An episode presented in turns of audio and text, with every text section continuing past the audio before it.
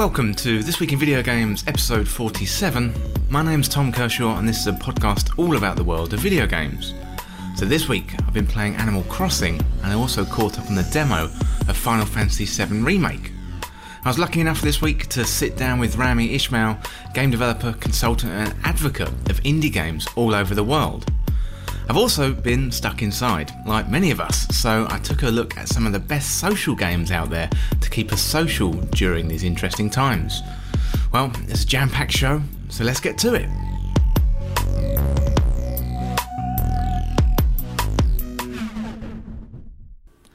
Welcome to the show, everyone. I hope you're well and having a good week. Well, lots has happened over the past few weeks, huh? We went from a few cancelled events to 1.2 billion people on lockdown since the last episode. So I hope you're all doing well out there and you're staying safe. I'm pretty good. I'm based in London and I'm fairly used to working at home. Uh, friends and family, they're nice and safe and healthy at the moment, uh, but I wish everyone out there all the best during these unprecedented times. Thank God for Animal Crossing, right? Talking of Animal Crossing, let's get into what I've been playing this week. So, as I said this week, I've mainly been playing Animal Crossing, much like a lot of the planet right now, and it really couldn't have come at a better time. As well as loans from Tom Nook, I've also been playing the demo of Final Fantasy VII Remake. I know that's been out for a few weeks, but I finally caught up with it, and wow, I, I absolutely love it. It's, it's so good. It made me super hyped for the main game coming out on April the 10th, 2020.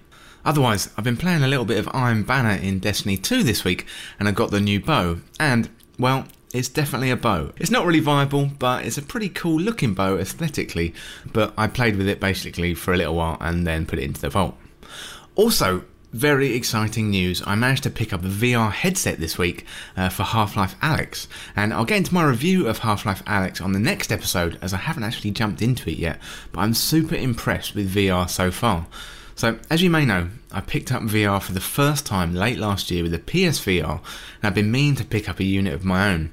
And I was thinking about a Valve Index, but I couldn't really justify the cost, so in the end, I went for an Oculus Rift S, which is kind of like a good kind of in between the Valve Index and the Oculus Quest. So far, so good, and uh, I'll let you know how I get on with that. And if you've got any good VR recommendations, then let me know. But first up this week, let's have a look at my first impressions of Animal Crossing New Horizons.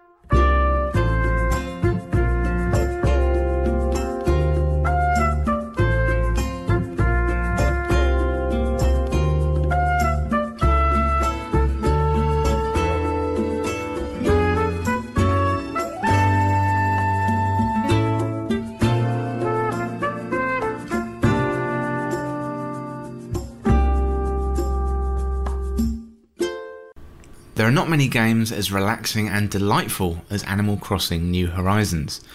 Comes at the perfect time too, as we could all do with a little relaxation these days. This is going to take a little more time for a full review, as a game like this takes time to see everything that it has to offer. So the following are my first impressions of Animal Crossing New Horizons.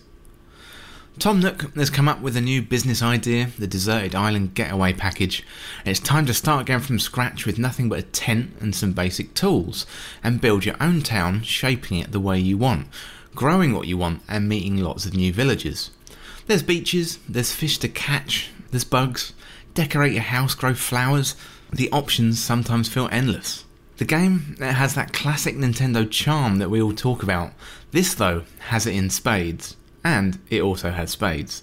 The whole package, it's feel good, it's peaceful, and you can express yourself and unleash your creativity. The game is like a blank canvas, and your island is yours to do with what you please. There's no weapons or jump scares or bosses, just sit back and relax. The game is played out in real time. As soon as you wake up from your tent on your first morning, the game sinks into reality. If it's summer outside, then it's summer in Animal Crossing, and so on.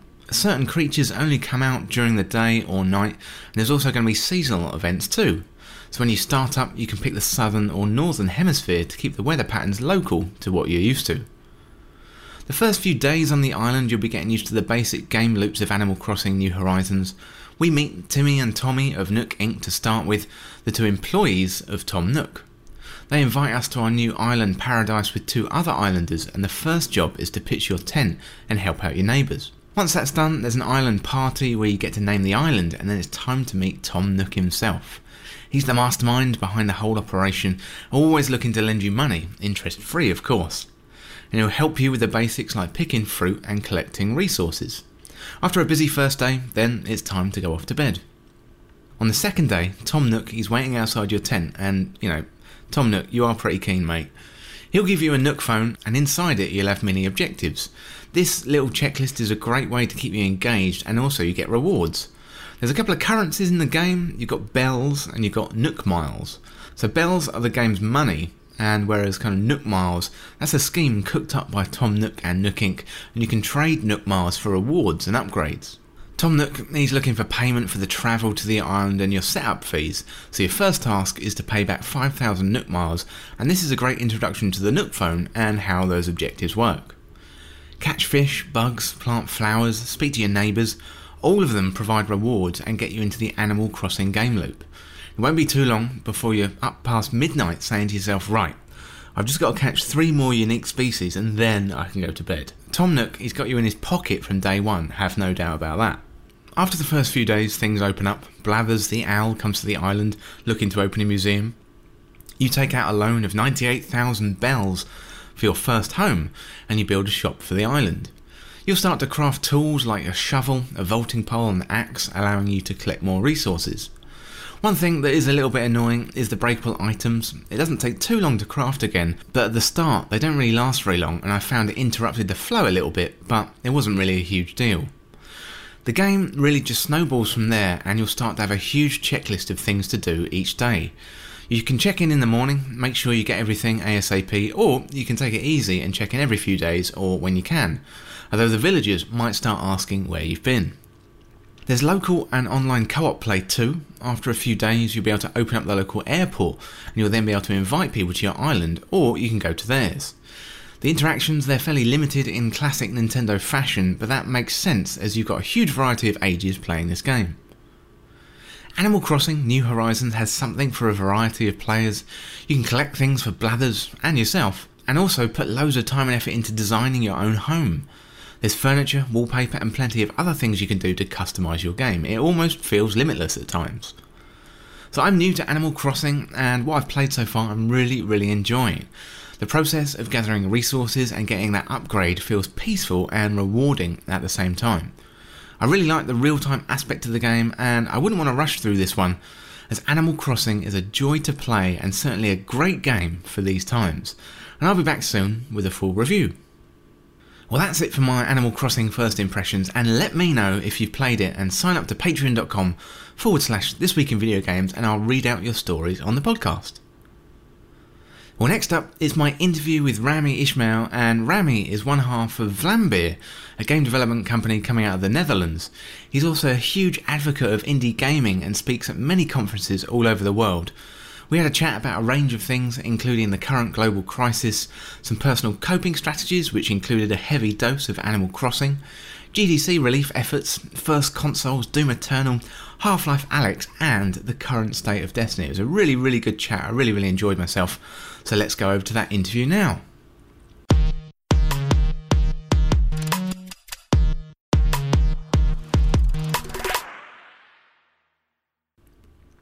Welcome back to This Week in Video Games, and I'm here with Rami Ismail.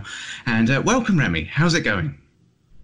Uh, I'm good. Um, you know, it's been an interesting week or so, but uh, I'm I'm actually doing pretty good at the moment. And uh, yeah, it's it's kind of unprecedented times, so um, I hope everything's going well with you. And have you have you had any kind of um, kind of personal coping strategies during these uh, these these times? Well, yeah, the first week was just grow up and cry, and then uh, I think the second week was just Animal Crossing.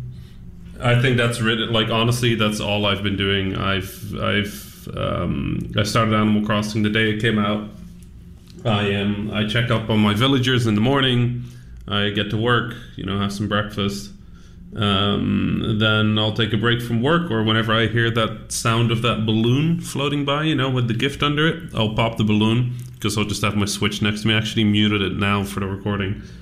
Um, so I'm missing out on all these good presents. But uh, Animal Crossing has been uh, really helpful for me. I don't know. I'm I'm normally obviously part of my work involves a lot of travel, a lot of meeting people, a lot of talking to people, um, and being in different places. And that contrast has always, you know, looking at it from here, where I'm in one place for so long. Um, I think the last time I've been in one location for this long must have been like eight or nine years ago. So for me, this is very strange, and it feels like my world got really small. And Animal Crossing reminds me that you know everybody is still out there, and everybody is still trying to like do good stuff and have a good time, and it's been really reassuring in that way. Have you um, have you found this kind of transition to the remote working? Um, is that going okay? Well, the thing is, so I actually, for me, the problem is the opposite of the problem that a lot of people have. I'm used to remote work this is just homework. Uh, I've never done that before. Like I have an office at home, and I'll work on it for the week I'm in the Netherlands, and then I, you know, jet off to another place or drive off to another country, or. Um, so I'm used to like working on the road from my backpack, sitting at like an airport gate, trying to upload a build before my flight goes, um, doing an interview in like the ten minutes before uh, I have to go through airport security, like you know, the, stopping my car during a road trip and like taking a phone call about something important. Um, that's what I'm used to. Now I just wake up. I take the like seven steps from my bedroom to the uh, to the office, and I can work. Um, and it's it's just very odd. I'm I think I'm having the opposite problem of a lot of people, where instead of remote work, I'm now working from an office uh, it's just you know just my office. Nobody else is here, but uh, it's been it's been interesting. It is I guess this is what life looks like for a lot of people. Um, it's kind of yeah, it's different. It's um. I, wonder if this, um, I mean, this situation will obviously force the hand. I think people have been dabbling in remote working across various industries. Um, and I wonder if this will kind of have a permanent effect in the games industry. For example, I know Bungie, they're still rolling out features to Destiny 2, all via remote working. And I, I was wondering if you think this will have a kind of um, a permanent effect in the future. I mean, I sure hope so. Like, obviously, one of the, the, the best things about this is normally the reason to not spin up uh, a full remote working infrastructure is because you want people to be in the office as much as possible because that's just how it works. I think now being forced to deal with the reality that we can't do that is forcing a lot of companies to really invest in creating that infrastructure, making sure it works well, um, making sure it works at scale, and, and replacing the value of a lot of in office interactions. Now, I don't think we'll ever be able to fully replace those, but for a lot of people working in games, there isn't that like obviously for a lot of the creative team and for leadership, um, there's a huge reason to to require that. Um, but for a lot of people working on the games, you know, creating assets, creating code, it's not necessarily better to have to go to an office. There's obviously people that work better in office environments, you know, with the so- social parts of office life around them. Um, there are people that work better outside of that, and there's people that some days are the one thing, some days are the other. Um, this infrastructure will clearly show that it is possible. I think that's one of the interesting things about this whole situation is it is showing a lot of things that we were told are impossible or wrong or just not right to actually be very possible and very just right. So I don't know. I I mean, it makes me hopeful that people will be more free to choose how they work and where they work and from where they work. Uh, hopefully, it'll cut back on commute times for a lot of people a little. You know, um, spending time with the family, having a bit more control over how your hours work. Um, you know, all of that comes together. And this obviously there's the opposite risk there as well. A lot of indies suffer from uh, overworking because their office is now at home, so they can always hop back into work. Um, so there'll be a, a lot of uh, social and emotional managing there as well. But um, obviously, offering the choice for people with disabilities, for people with long commutes, for people who have families, like having this option and, and having such clear evidence that this is just possible um, and that work continues, even though, you know, limited or, or reduced, but uh, that for a lot of people, they can still work at full productivity. Um, I think that's good news. And I think as this crisis extends or, or continues, um, more and more of the obstacles will be will be reevaluated or will be considered. Like we we don't we shouldn't pretend that this is as good a situation as before now, right? Like the remote working is definitely less efficient than the in-office work for for games in general at the moment, but I can't 100% tell if that is because it's just inefficient or that it's that we're not used to it? And i guess that's a question we'll get an answer to. It's uh, so maybe there's some kind of silver lining in this situation and, there, and there, will be some positive effects afterwards. Um, I, I, was i guess related to working practices as well.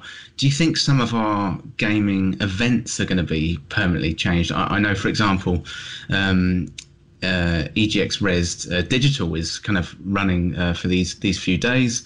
Uh, they got some great talks and they're made available um, over the weekend. Um, but uh, you know, we saw it quite early on in the year with GDC. I think was cancelled first, and I, I, know you were heavily involved with um, helping out um, people um, after that event got cancelled. But then E3 got cancelled, and now I'm, I'm assuming Gamescom um, will, will be cancelled if it's not already.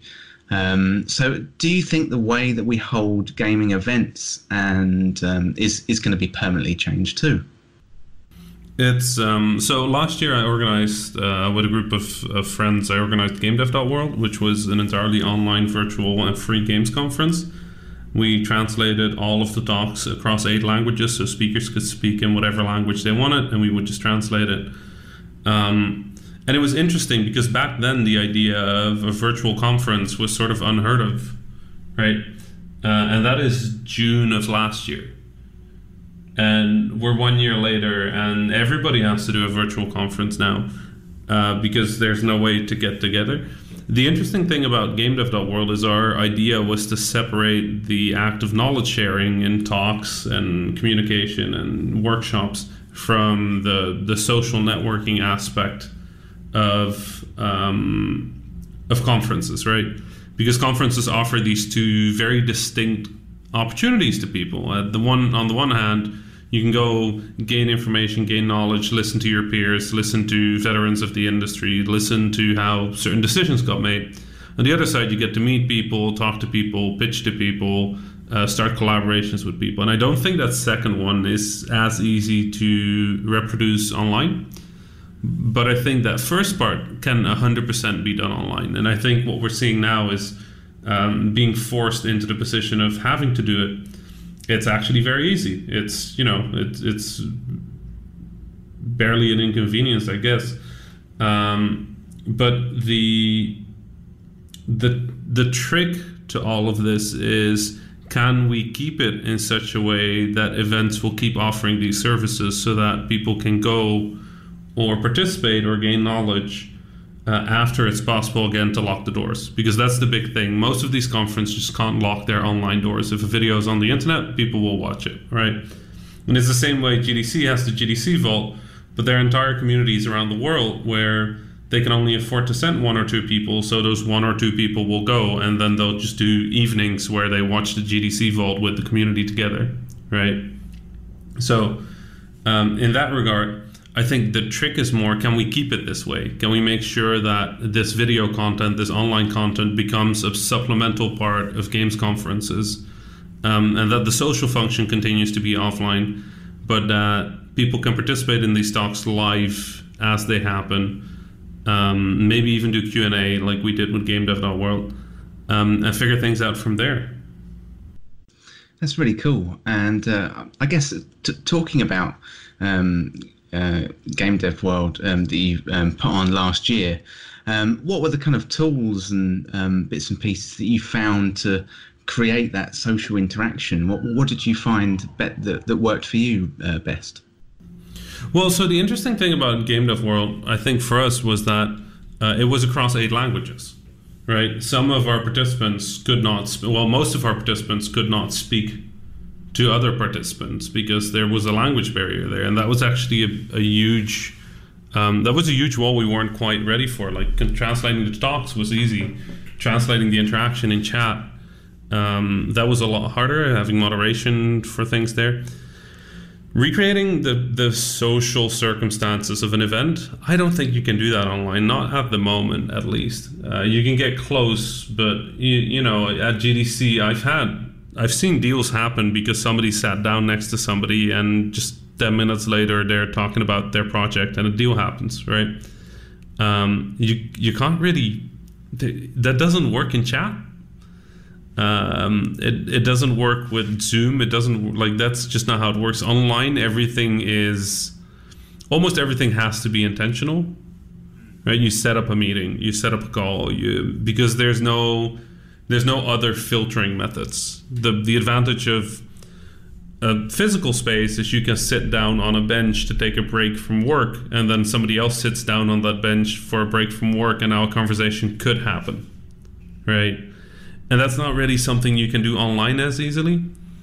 So I think that's the the biggest obstacle is that there's less of a ad hoc uh, interaction context that um, that is easy to replicate online without just going the MMO route of replicating a physical space online and then having avatars. And I but I don't think any of us really have the time or stamina to go sit here and play World of Warcraft for like five days straight as sitting in virtual rooms listening to virtual avatars speak. I just don't like. I know there's products like that.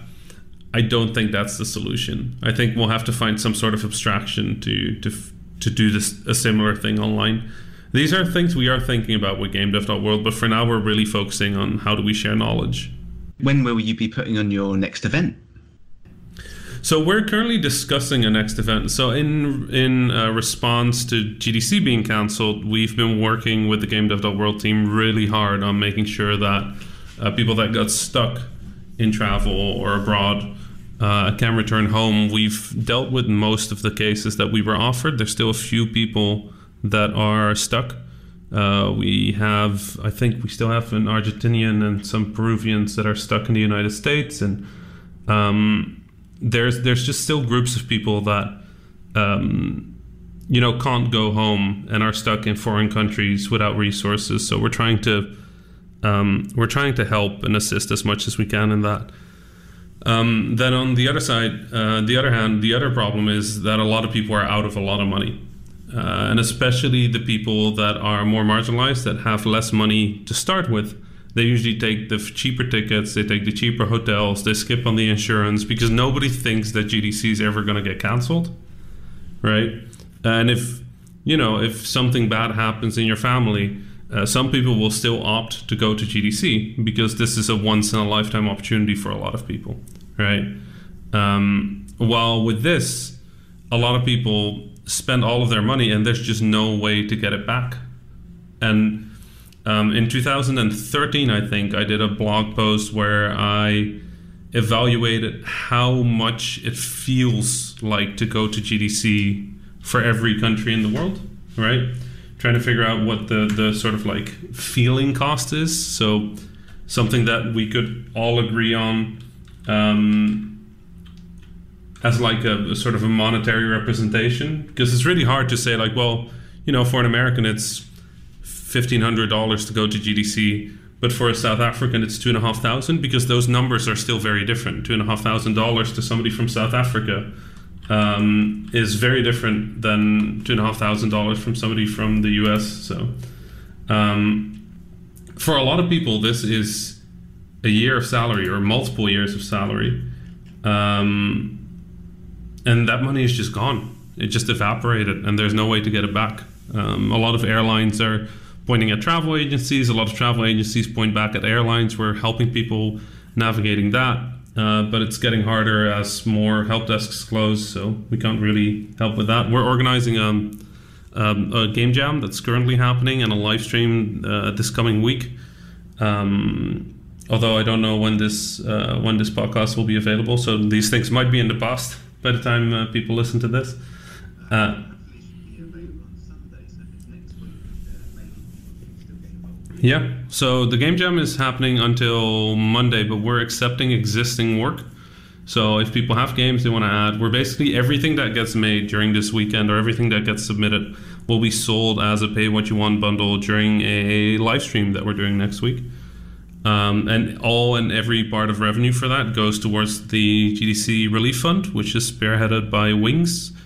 Um, and Wings is a diversity fund that uh, supports marginalized developers. And in response to GDC's cancellation, um, they set up this fund, uh, this fund to help pay pay back people uh, that lost a lot of money in this. So um, if people are listening to this on Sunday, um, that's also one of the last days you can apply to the fund. So if you are a developer that is out of money because this uh, because of uh, GDC's cancellation, uh, then make sure you do go to the uh, uh wingsfund.me slash GDC relief and fill out your information because there might be a way uh, we can help. So I'll, I'll, put a link down in uh, the show notes in the description um, for this, so it's nice and easy for people uh, to get hold of that. Wow, it's I mean it's so much has happened over the last few weeks. It's it's been so rapid and yeah, March March has been a very long year. It's uh, it's something. It's just when you when you consider what we were up to in like February it's just it's impossible to imagine how much our world has changed, right? I don't know. We're we're living history, which is weird, um, and there's obviously people getting hurt. Um, the Netherlands is grappling with the situation in its own way. Everybody is trying to figure out how to deal with it. People are losing loved ones and family and friends, and um, you know, people's big events have been cancelled. I have two friends that were getting married. That's not happening. Um, I mean, they're probably still getting married, but the wedding got postponed. Um, our life has changed so fast. You, are not really ready for this kind of of uh, what is it? Like it feels like a whiplash almost. Like everything was fine, and then now I go to the supermarket and it looks like a military operation. It's yeah, I don't know. I'm like I said, I'm glad Animal Crossing is there because yeah, I'd um it, I'd never actually played Animal Crossing until the last couple of weeks. It was oh. I, I I played Stardew Valley, but I'd I'd never played Animal Crossing. And it, honestly, I'm a, I'm a massive Nintendo fan. You know, I grew up on Nintendo, um, so you know, I, I I I play my first console was a NES and SNES, and throughout the kind of you know generations of Nintendo. But I've actually I've never played Animal Crossing, and I'm really pleasantly surprised with it. Isn't it lovely? It's funny because my first console was also a NES, but it was by accident because I told my dad to get a PlayStation, but my dad is uh, my dad is half Egyptian, and uh, and he lives in the Netherlands. But when he has to buy something expensive back in the days, uh, we we never we didn't grow up with money or anything. We were a working class family. Um, and so my dad would always, when I had expensive gifts I wanted, he would always go to the black market um, up north in the country and buy things there. And some salesman convinced him that this was the PlayStation, and and he bought something called a Polystation, which is a knockoff PlayStation. It looks exactly like a PlayStation, but inside it's just a NES chip. And instead of a CD drive, it has a cartridge reader for these custom cartridges that have 99 in one games. Uh, so I I was super excited for my PlayStation to get home, and I had I had never seen a PlayStation box before either. Right, I'd just seen the PlayStation at my friend's, uh, so I I unwrapped it, I like unboxed it, and then I tried to open it to pop in a disc, and there was this cartridge reader, and I was just like, wait, what? I booted it up, and it had like Super Mario and Contra and a bunch of. So I accidentally ended up with. It said 99 in one, but the way those work is there's basically uh, nine games, right? and then those get repeated 11 times but each of them are weird hacks or mods. So game number one would be like super mario bros. But then game number 11 would be super luigi bros. And they would just swap the sprites from mario and luigi. So player one would be luigi. It was stuff like that. And i, I mean i loved it my first yeah my first con I, i'd been playing a bit on pc and i'd been modding a bit on pc when i was when i was young i didn't know what i was doing but I knew that if I changed words on the screen, the game would change.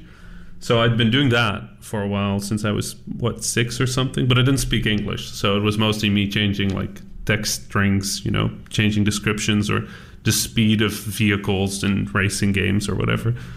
Um, back in those days, most of the most of the games would just come with plain text files that would that you could modify they just wouldn't be called text files. It would be like this is a data file, and then you open it in Notepad, and it's just like here's the text, just change the numbers.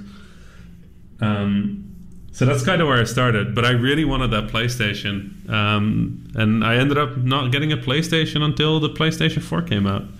I had an Xbox before that, a 360 yeah, I was. I had a similar path actually. It was kind of Nintendo all the way up until about Xbox, and then um, I bought a PlayStation Four with Des- the original Destiny actually. Oh, nice. I I only remember I got the 360 because I really liked.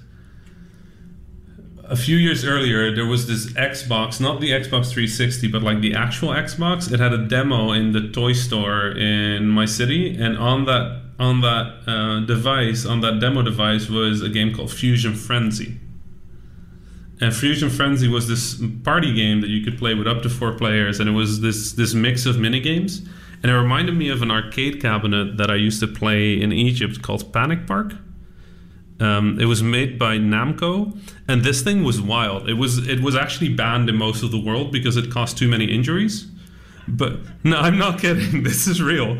Uh, the way the way it worked is it was similar. It was this mix of mini games, and it was a two-player game. You had a blue player and a red player, and you had these two giant sticks that were in rails that were the only interface you had. You had these two sticks, um, and the blue stick basically translated one to one on the screen with where your character was. So you can kind of imagine this rail was about as wide as the screen, right?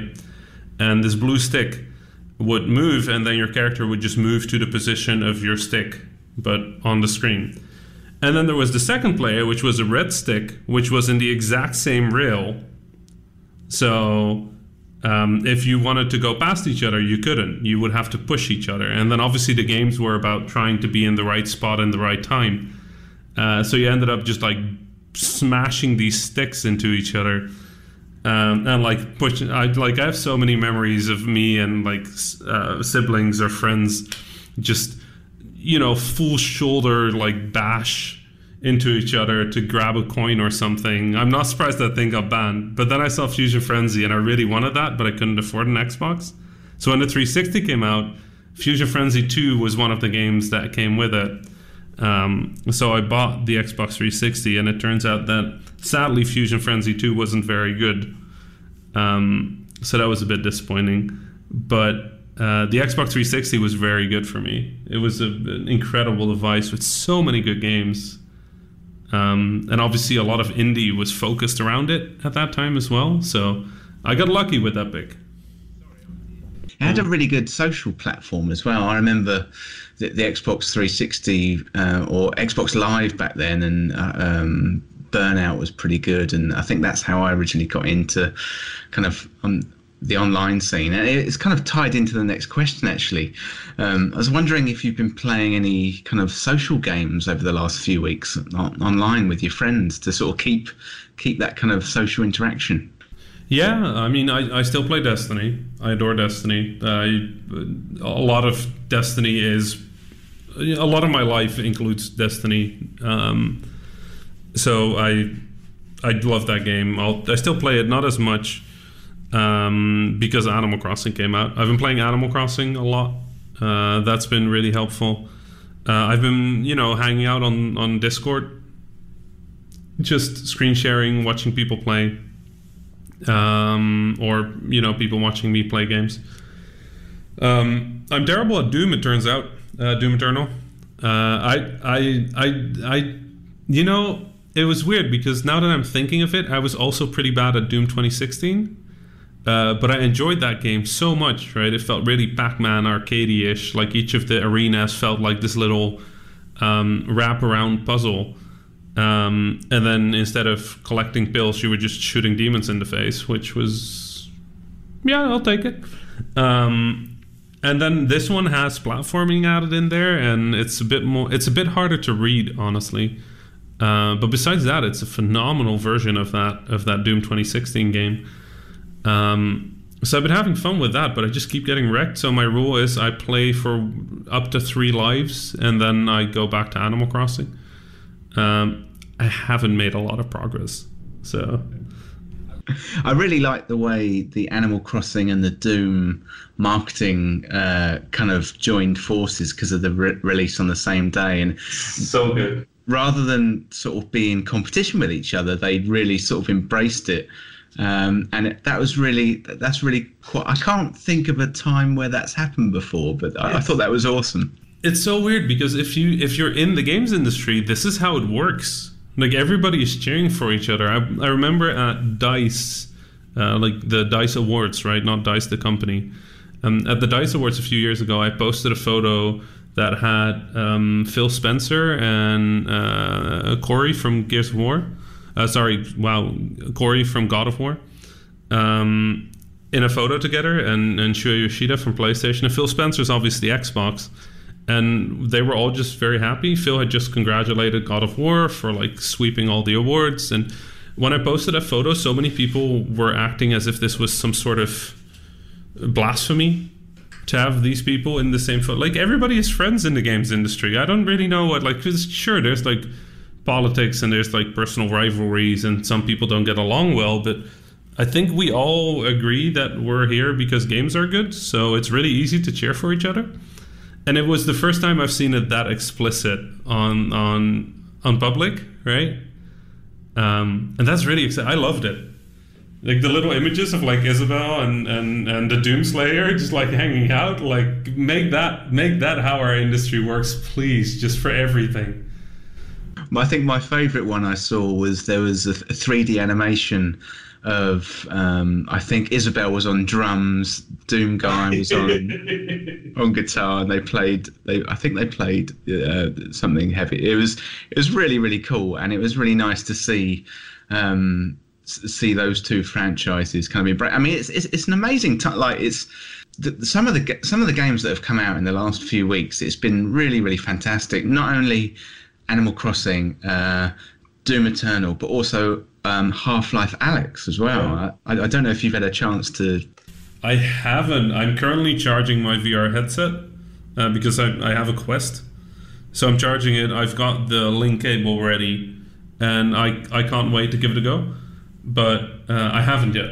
So, uh, you know, I know a lot of the people that worked on it. Um, and everybody that I know that worked on it is a phenomenal designer, creator, artist. You know, whatever their job is, they excel at it. So uh, I I can't wait to give it a go because um, this is it's it's exciting, right? This is a fully a fully developed game in an existing IP that we recognize that we can basically compare to the what's the word the flat game right? The 2D the 2D rendered game.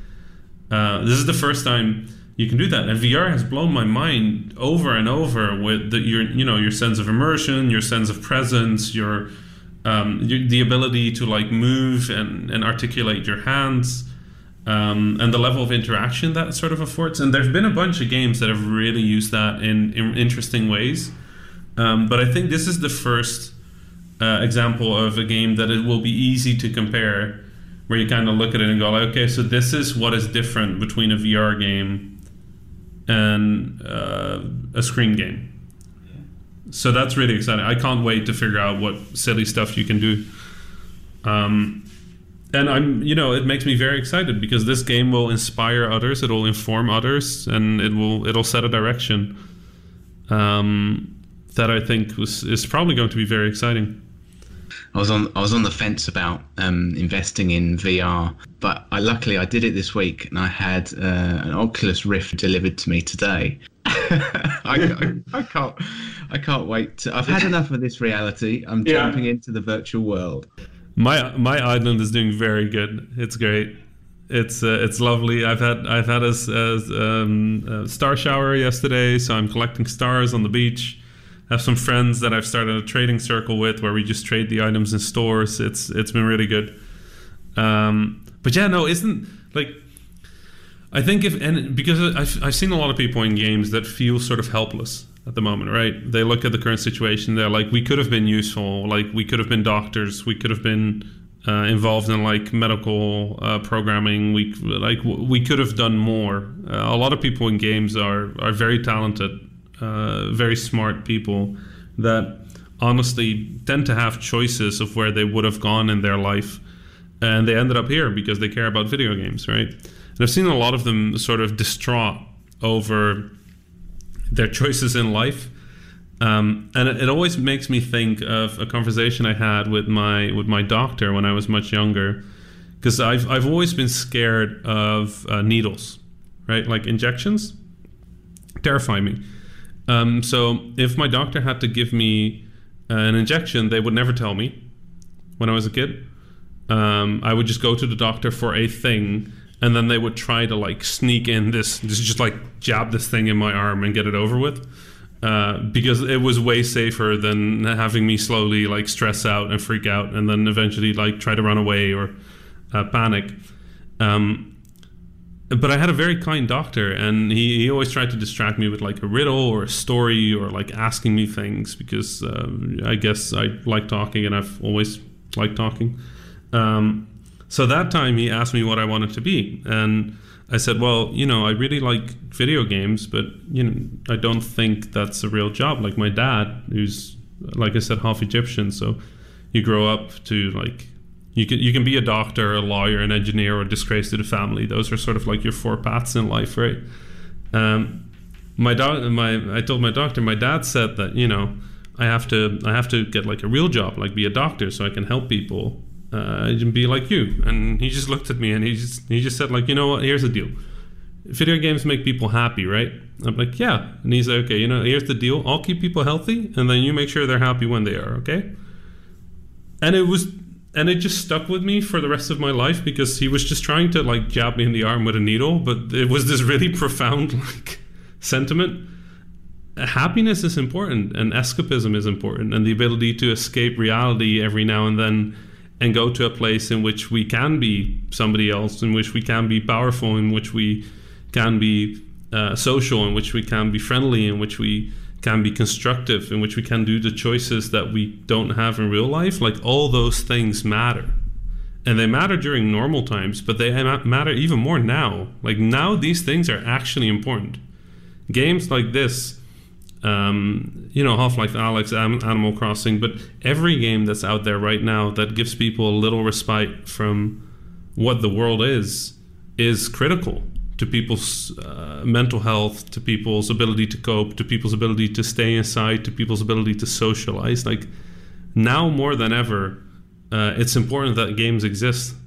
And I think in that regard, uh, I've been trying to talk to you know if I see people stress out about it, I try to talk to them um, if if you know it's something that they want to talk about.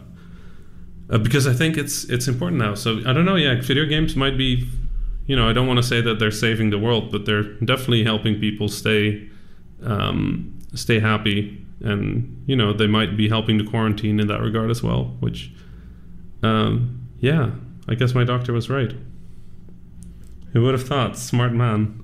And um, it's uh, t- talking about kind of making games. Uh, I know, obviously, you've you've made some fantastic games, and has this? Uh, I mean how has this situation affected the sort of development of your future project? I know you've got Ultrabugs um, kind of in in play at the minute. How how's that going? I mean, it's going pretty well. Um, is has always been sort of a remote studio, so for us, it's not very different. I think the biggest thing that's happening right now is um, JW, my co-founder, is gearing up for the release of a solo project Well, solo project wouldn't be wouldn't be um, wouldn't be the right word because he's working with a group of collaborators that are all phenomenal creators. Um, but that game is Disc uh, Disc Room, which will be releasing under Devolver Digital somewhere in the nearby future. Um, I was supposed to get Ultrabugs done uh, this month or next month, but given all the work I've been doing in helping developers out and make sure they get home, make sure they um, don't suffer too many financial burdens from this, um, obviously that's been delayed. So Ultrabugs is still coming out. It's just not coming out in the next month and a half, um, which was originally the plan. So yeah, we've been delayed, but I think we've mostly been delayed by choices of our own more than by uh, the situation. Like I just opted to focus on the community stuff, and JW just opted.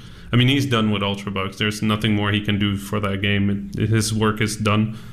Um, so he just you know switched focus to another project. Um, so Vlambeer is still happening. It's just a little slower than usual, which I think is a very good spot for the company to be at the moment.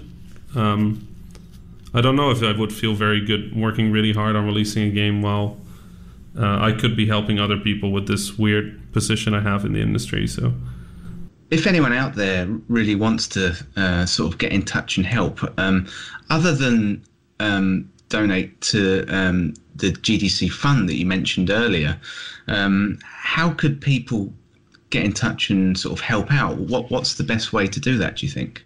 So for the coming week, uh, there will be the Game Dev World livestream event. Um, the schedule for that will be available at gamedev.world, uh, which that's the full URL. It's gamedev.world. Um, people can donate throughout the stream. We'll have a bunch of really fun content. We were originally going to do a you know pretty serious stream of talks, but as the situation developed, we realized that maybe that's not what people need or want right now. Uh, if they want to watch talks, they can do it on the GDC Vault or uh, any of the other conferences that are just moving over to digital. So instead, we want to do more of a, a chill stream. Um, throughout that, people can donate to the fund and uh, you know help us help other people. Um, if people want to get involved in any other way, uh, currently there isn't that much that we can do. The people that are stuck are just actually stuck. Uh, some of them are stuck because their countries have closed their borders and the embassies have closed.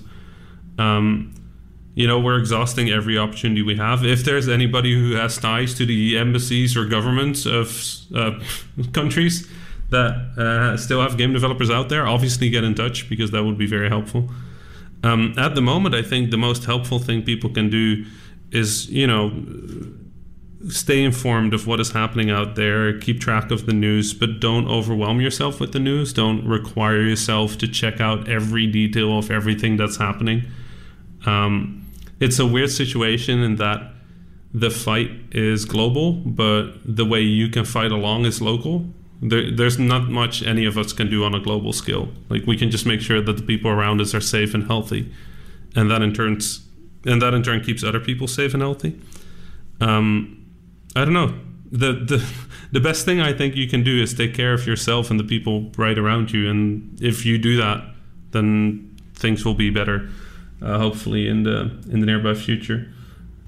That's yeah, that's some really good advice there. And um, I mean, but before all of this stuff kicked off, um, I was wondering, Rami, if there was um, um any kind of uh, any indie games that you thought maybe people should be looking out for.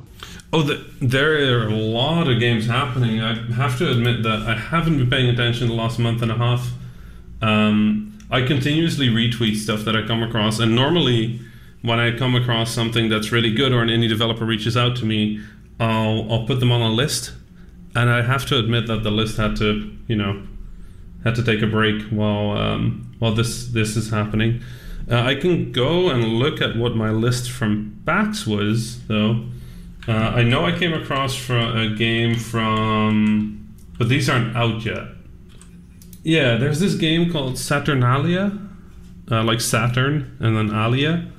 Uh, it's created by this company called Santa Ragione from Milan, Italy, uh, and it's it's it's really hard to describe. It is a survival horror adventure, right? In 3D, uh, really unique art style um, but it's also in a procedurally generated world. So you have these characters that are you have these different characters, and each of the characters acts as a life and as a perspective. So if you lose that character, if they if they you know meet an unfortunate fate, then you, lose access to that character.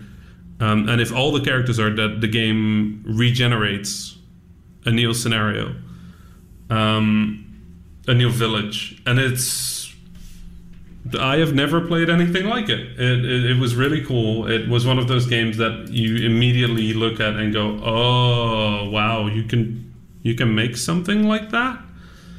Um, I don't know. I got a little angry seeing it, and I, that's usually my response when something is you know very very good. So just get a little pissed off that it, it hasn't happened before.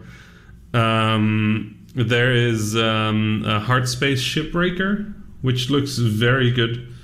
Um, it is a game about basically salvaging and exploring um, spaceships and then taking them apart for resources. Um, find all these derelicts floating around in space and then explore them. Um, it was announced a little while ago. It looks incredible. Uh, it's very colorful for a space game, uh, which I kind of miss that in a lot of um, in a lot of space games. Honestly, they all are so like gray and realistic, and everything's shiny. And um, turns out I don't actually. I kind of prefer the other style where it's just we're in space, everything is colorful and bright. Um, I tend to like that one better. Uh, let's see what else? There's so much like if you just boot up itch.io at the moment it's it's ridiculous how much stuff is coming out. And a lot of games at the moment especially on itch are uh, reduced in price. I think a lot of indies understand that you know they make games but right now a lot of people need games but can't necessarily afford games. So a lot of people are discounting their game or uh, even um, or even making their game entirely free, which is very very nice to see. Um, so yeah, there's there's a lot. Um, that's some top recommendations there, Rami. Thank you very much. And I've I've taken up loads of your time today, but I just wanted to finish on one on one question, and um, we sort of touched on it before, but we we sort of share a passion for the Destiny franchise, mm-hmm. and um, I just I, I wondered what you what your thoughts were of like this this season or sort of the state of the game at the moment. How, how do you think it's going? I mean, I think it's in an okay state at the moment. One of the things I really appreciate about Bungie is their willingness to really experiment with the sort of core set of the game, right? And it's something that garners them a lot of criticism because people always have the answers. People so people always know what they need to change. Um, but there's a huge difference between having an opinion on the internet and you know having to actually make a thing sustain a thing and and figure out how to balance the needs of one group of players against the other group of players i think bungie has been really good at trying out things for us for a certain amount of time and then seeing whether it works right and i think these these past two seasons with um, with the last season, but now also season of the worthy, uh, season of dawn, season of the worthy.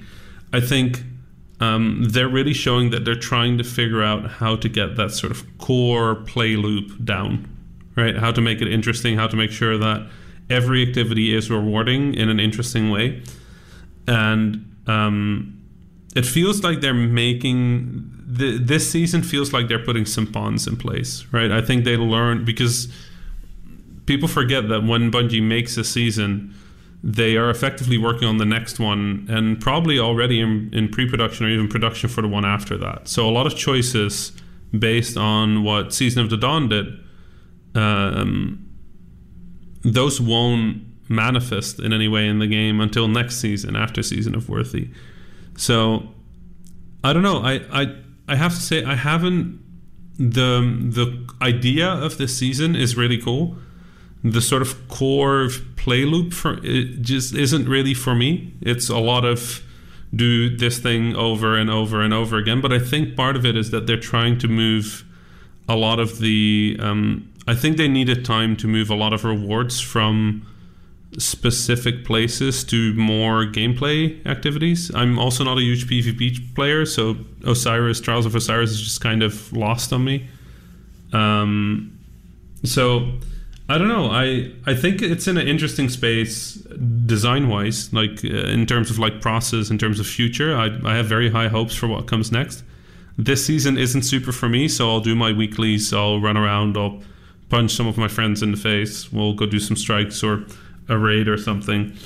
And then you know you just go go back to I, I really like what my armor looks like, which is the most important thing about Destiny. I think um, my guns shoot good, my armor looks nice, uh, so I'm happy. I'm really happy with with what the game is. I just aren't I ain't playing for like two hours every day, uh, which actually might be good, because um, otherwise my my islanders will be very upset with me, and you know yeah, I, it's it's a tricky balance between. I'm I'm finding that at the minute with Destiny and Animal Crossing, they're kind of both both quite um, the games that need attention. They're they're they're one hundred percent like FOMO games. They're both like that's the thing I love about Animal Crossing. It's secretly it's a brutal game. Like Animal Crossing takes no hostages, and it's it's been really funny seeing it in the fandoms. You know, we were talking about Doom and Animal Crossing earlier but like the entire Doom community is kind of like, you know, just the game is hard. Take your time. You know, relax. Don't worry if you can't beat the boss in one go. It takes a few effort, like takes a few tries. And the Animal Crossing community is just like, here's a spreadsheet that has all of the stuff. If you miss this before March is over, you won't be able to get this fish again until December. So you better get that fish. You got to upgrade that building. You know, got to pay off Tom Nook in the next three days. And it's just like, wow. But yeah, Animal Crossing is a hardcore game. It just doesn't look it. But like Destiny, it uses very similar sort of like fear of missing out, uh, like ownership, that kind of stuff. Animal Crossing is a fascinating game. I I love I love the games industry's awareness of just how evil Animal Crossing is, while at the same time being so joyous and pleasant that actually nobody cares. It, um, it, it really couldn't have come um, at a better time. And have you have you created a tarantula island for farming yet? No, I haven't. But that's exactly the kind of stuff I'm talking about. It's so good. It's terrifying, but it's so. It's like let's let's if you completely what was it? If you completely clear an island of all resources so that no bugs can spawn, no other bugs can spawn, it will always pick the tarantula. That's wild. And also exactly Animal Crossing. Like people min max everything. I love it. I so then it. with a, with an hour of farming or so you can you can pick up about 25 or 30 tarantulas. I'm not sure I'd want 25 or 30 tarantulas in my pockets, but uh, I think I think the money's the the bells are worth it. Yep. Yeah, it's been it's been really fun. Just I, so I've been trying to play with no time travel, no uh, exploits, no anything. Um, so I'm I'm actually very early in the game compared to a lot of people. Uh, because I need to stretch this game. Like I know I need to stretch this game. If I, if I go through it too fast, in like a week and a half, I'm going to be out of stuff to play, or two weeks. Uh, you know, Animal Crossing. If you want to get to an sort of like a an ending state of the game. It usually takes like two or three months, but if you exploit your way through it, it goes a little faster. And I really need Animal Crossing right now. So, although there's so much good stuff coming up as well, like I'm um, Final Fantasy VII remake. Uh, ugh, so good. I I really didn't expect to like it that much, but uh, yeah, it's it's my. You know the hard thing with doing a remake like that is you're not. Com- you're not trying to make that game again. You're trying to make the memory of that game. And the memory of a game is always better than the game is. Um, they are making a game that is my memory of Final Fantasy VII. Like the you know the the demo, just the the going into that Mako reactor and just seeing that building, and I'm just like, wow, yep, this is what this is what I was imagining as a kid. I was I was super impressed, and um, we've also got Resident Evil Three, I think, as well. So I I cannot play horror games. This is a thing people people don't know this about me, but hor- like I adore horror games because they use so many tricks of the trade in such blatant ways. But I even in like broad daylight with like friends on the couch, I can I I can't do it. There's no way. I um had a friend that was playing Resident Evil 7 on the TV next to me while I was playing Zelda. And I just remember the moment I got the Master Sword in Breath of the Wild, uh, they got a major scare in Resident Evil and just yelled and jumped up from the couch.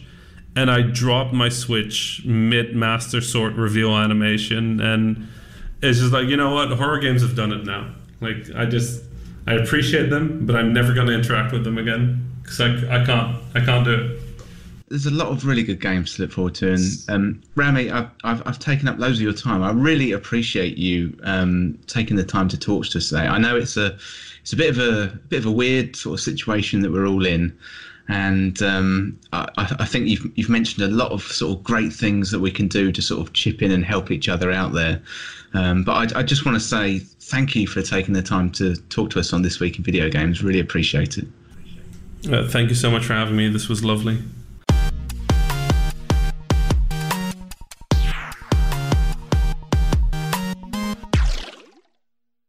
Well, that was me there talking to Rami, and thank you once again for taking the time to talk to me, Rami. Uh, there's some really great stuff in there, and it was a real fun interview.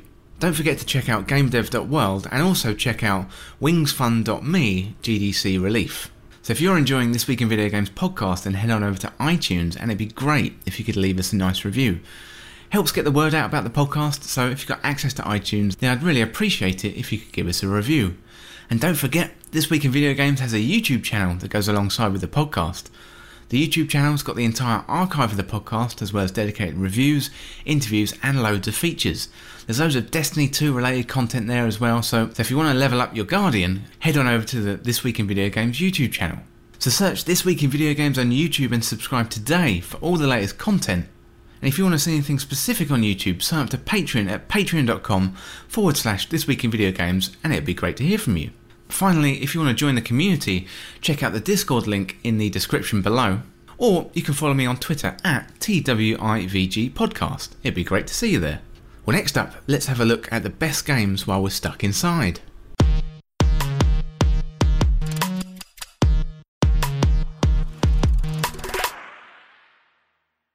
With the way things are going at the moment, it looks like we're going to be spending much more time indoors in 2020. Video games are the perfect medium, however, that will provide you entertainment and can keep you in touch with friends without the need for leaving your home. The following is a guide for the best video games for socialising while social distancing. So many of us are stuck at home at the moment due to the events around the world. The good news is video games are perfect for keeping in touch with your friends whilst we're spending more time indoors. Over the past weekend, Steam hit record numbers with 20 million concurrent users, with 20 million players online and approximately 6.4 million active users playing video games. So you can play with in-game chat features, but the best solution is probably to use Discord. The voice chat features, they're really good, and you can create a bunch of rooms if you have a big group of friends and you want to separate your rooms for different games. Well, let's dive into some of the best games, and first up, we got Sea of Thieves, and what better way to take your mind off things by gathering a bunch of friends together and taking to the high seas in a pirate adventure? So you can explore islands, fight huge sea monsters, and also other pirate ships. You can play with up to four players in your immediate party, but there could also be more if you play nice with other crews on the same server. This one is available on PC and Xbox and is also available through Xbox Game Pass. Next up, we've got Rocket League, and Rocket League is kind of like football, but instead of players, you've got rocket cars. One of the best things about Rocket League is that it has cross platform play. That means you can play with up to four players on PC and consoles. So there's events, time limited modes, and you can also decorate your rocket car. Rocket League is available for Xbox, PlayStation 4, PC, and Nintendo Switch. Next up, we've got Jackbox Party Pack, and this is a party game full of funny mini games. It's all about playing together in groups. There's trivia, drawing, guess true or false statements, and word association games. There's been plenty of expansions to Jackbox, so there'll be something for everyone. Up to eight players can play Jackbox together using their phones, their tablets, and controllers, so this one is a little bit more accessible to those who perhaps aren't used to video games. And this is available on Xbox, PlayStation 4, Nintendo Switch, and PC. Next up, we've got Friday the 13th, and this is a horror movie come to life and a great game to play with your friends. So you can play as a teenager trying to escape from the camp, or Jason Voorhees who's trying to get his revenge on, well, anyone. There's loads of weapons and missions, and it's probably the most frightening game of hide and seek you'll ever play. So load up Discord, get everyone in a party chat, and have a great time. You can play with up to seven friends online, so this one is great for bigger groups. Friday the 13th is available on Nintendo Switch, PC, PS4, and Xbox One. Next up, we've got Monster Hunter World, and Monster Hunter World is a game about chasing down monsters with your friends, leveling up your character, and getting new weapons and armour. So the battles with monsters can take up to 20 plus minutes and can be super tough, but when you manage to take down that huge beast, it's hugely satisfying. And there's nothing like being chased around a jungle for 20 minutes by a T Rex looking thing and then coming out on top. You can play with up to four players in your party and you can mix and match your weapons. There's plenty of weapon styles to learn, and it's also one of the most beautiful games on current generation consoles and PC. This was followed up with a huge expansion called Monster Hunter World Iceborne, so there's plenty of content for you to play through. Check out Monster Hunter World on PC, PS4, Xbox One. Also, there's a free alternative to Monster Hunter called Dauntless, and that's cross-play, meaning you can play with others on any platform. Next up, we got Overcooked 2. And Overcooked 2 is fun, it's a social cooking game and great for the whole family. This is a follow up to the original and has more recipes, characters, and kitchens. You can bake, barbecue, and broil with up to three other players locally or online. There's loads of recipes, including sushi, pasta, cakes, burgers, and burritos, and it's your job to serve them up to hungry customers. This one is a great one for the family whilst you're stuck at home. Overcooked 2 is available on PC, PS4, Xbox One, and Nintendo Switch.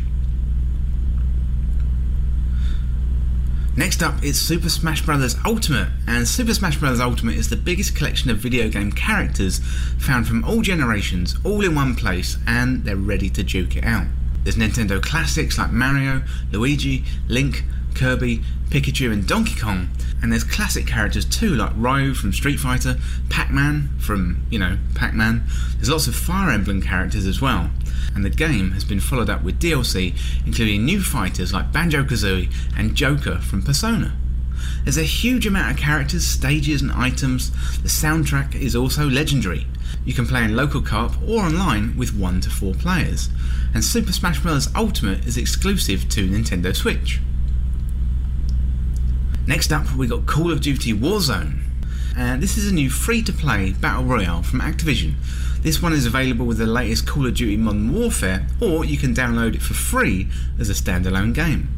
So this has 150 players, which is an increase of 50 from other Battle Royale games, like Fortnite or Apex Legends, and the aim of the game is to be the last one standing.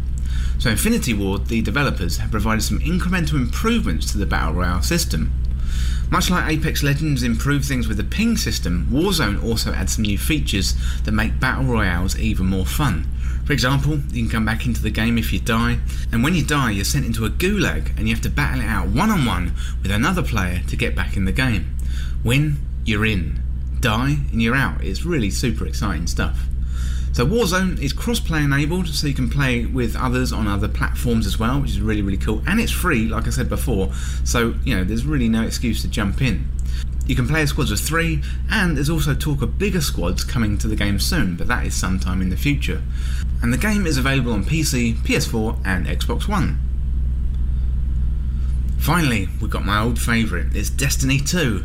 And Destiny 2, it's an online looter shooter with player versus player or player versus environment modes, and you can team up with five others in a fire team to take on six others in PvP.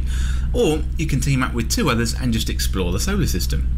If you're up for a challenge, then some of the best content in the game are the raids, where up to six players can take on massive bosses in some of the best content found in video games. There's a whole bunch of things to do, including exploring, quests, big set piece horde modes, and seasonal events It's a great game if you want a challenge or if you just want to simply travel around the solar system going from planet to planet. The game is free to play and can be downloaded via Steam. Also, check out the YouTube channel. I've got loads of guides on Destiny 2, so if you want to get geared up and get all the best stuff in Destiny 2, then check out some other videos on my channel. And I've got loads of guides for all the best weapons and uh, things like that. Well, that's it for the best games for social distancing. And if you've got any suggestions, sign up to patreon.com forward slash this week in video games and send your suggestions, and I'll read them out on the podcast. Next up is my first impressions of the Final Fantasy VII Remake demo.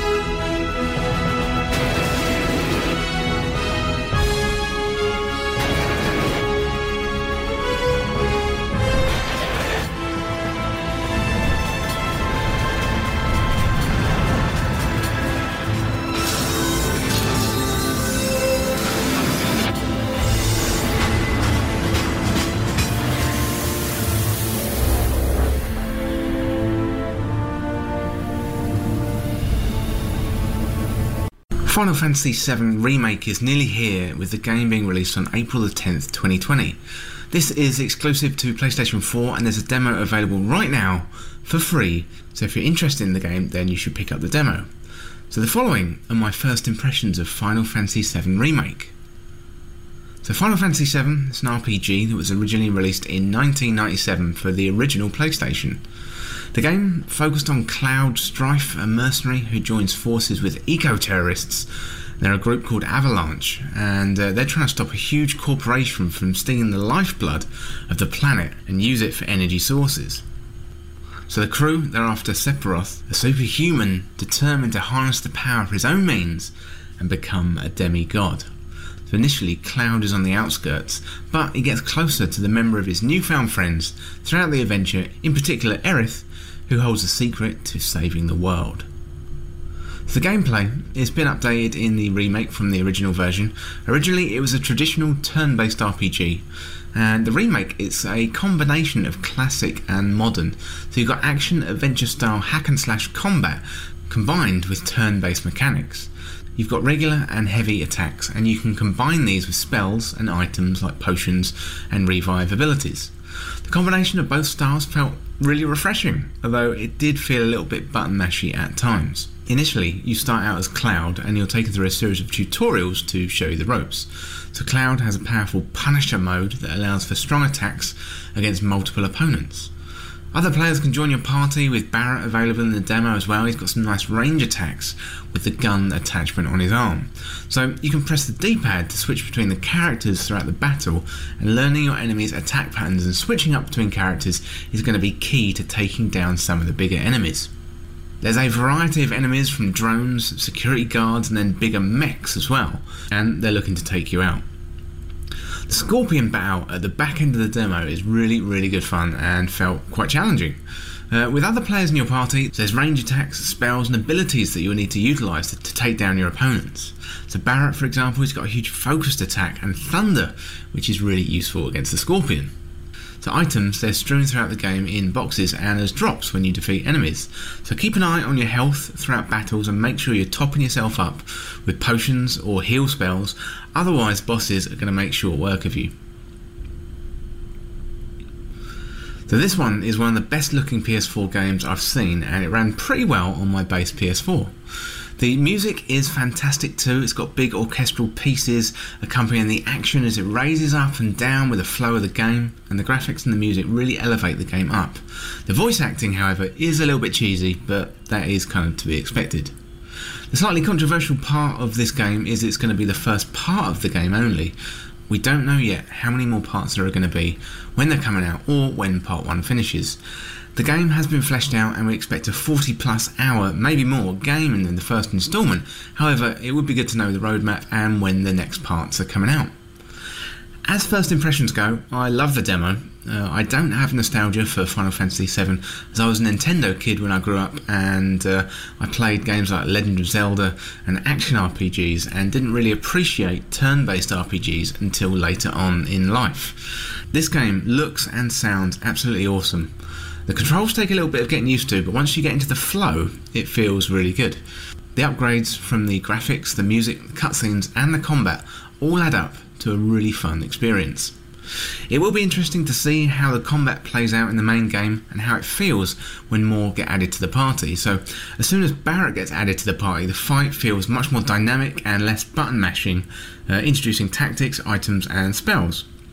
On the less positive side, I did find myself pausing throughout battles in the various menu selection screens, which I kind of found interrupted the flow a little bit, but it wasn't a huge deal. So I played the demo twice now, and I really enjoyed the second playthrough uh, once I had the controls down.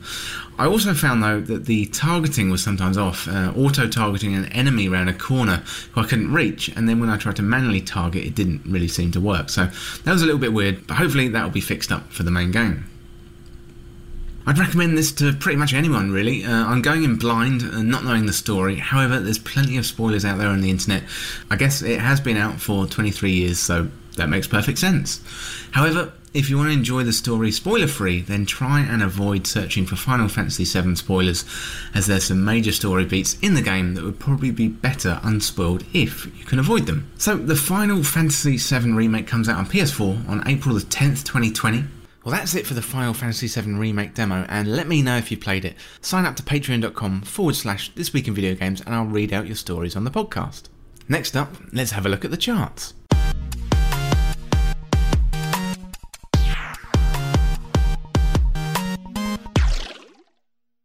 So at 10 this week, it's Red Dead Redemption 2, and that's up 4 places from last week's 14. At 9 this week, it's Crash Team Racing Nitro Fueled, and that's up 15 places from last week's 24. Number 8 this week, it's Forza Horizon 4, and that was last week's 25. At 7 this week, it's Crash Bandicoot N. Sane Trilogy, and that was last week's number 12. At number 6 this week, it's Grand Theft Auto 5, that's holding steady. Number 5 this week, it's Mario Kart 8 Deluxe, down from last week's number 2. Number 4 this week, it's FIFA 20. Number 3 this week, it's Call of Duty Modern Warfare. And at number two this week, we've got a new entry. It's Doom Eternal.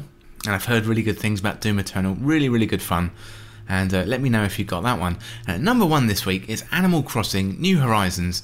And congratulations to the team for that number one in the charts. Well, that's it for the charts this week. Let's have a look at what we've got coming up in the next few weeks. So on March the 31st, we've got a few games. We've got Persona 5 Royal, that's coming out on PS4. And we've got The Complex, that's coming out on PS4, Xbox One, Switch, and PC.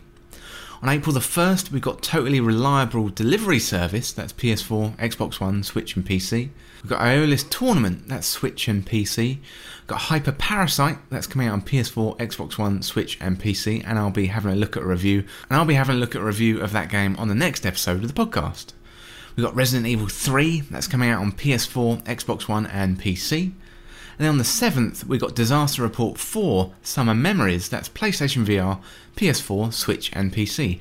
Then finally, on April the 10th, we've got the big one. It's Final Fantasy VII Remake. And that's coming out on PS4. Well, that's it for this week's episode, and if you want to get involved in the show, do contact me through patreon.com forward slash this week in video games or check out the latest on the website. Send in your questions, your comments, and your video game stories. I'm always interested in hearing from you. I'm also available on Twitter, Facebook, YouTube, and Instagram, so search This Week in Video Games on your favourite platform and join in the conversation. Well, thanks once again for hanging out with me and chatting about video games. I hope you have a good week. I'll talk to you next weekend, but for now, I'll see you soon.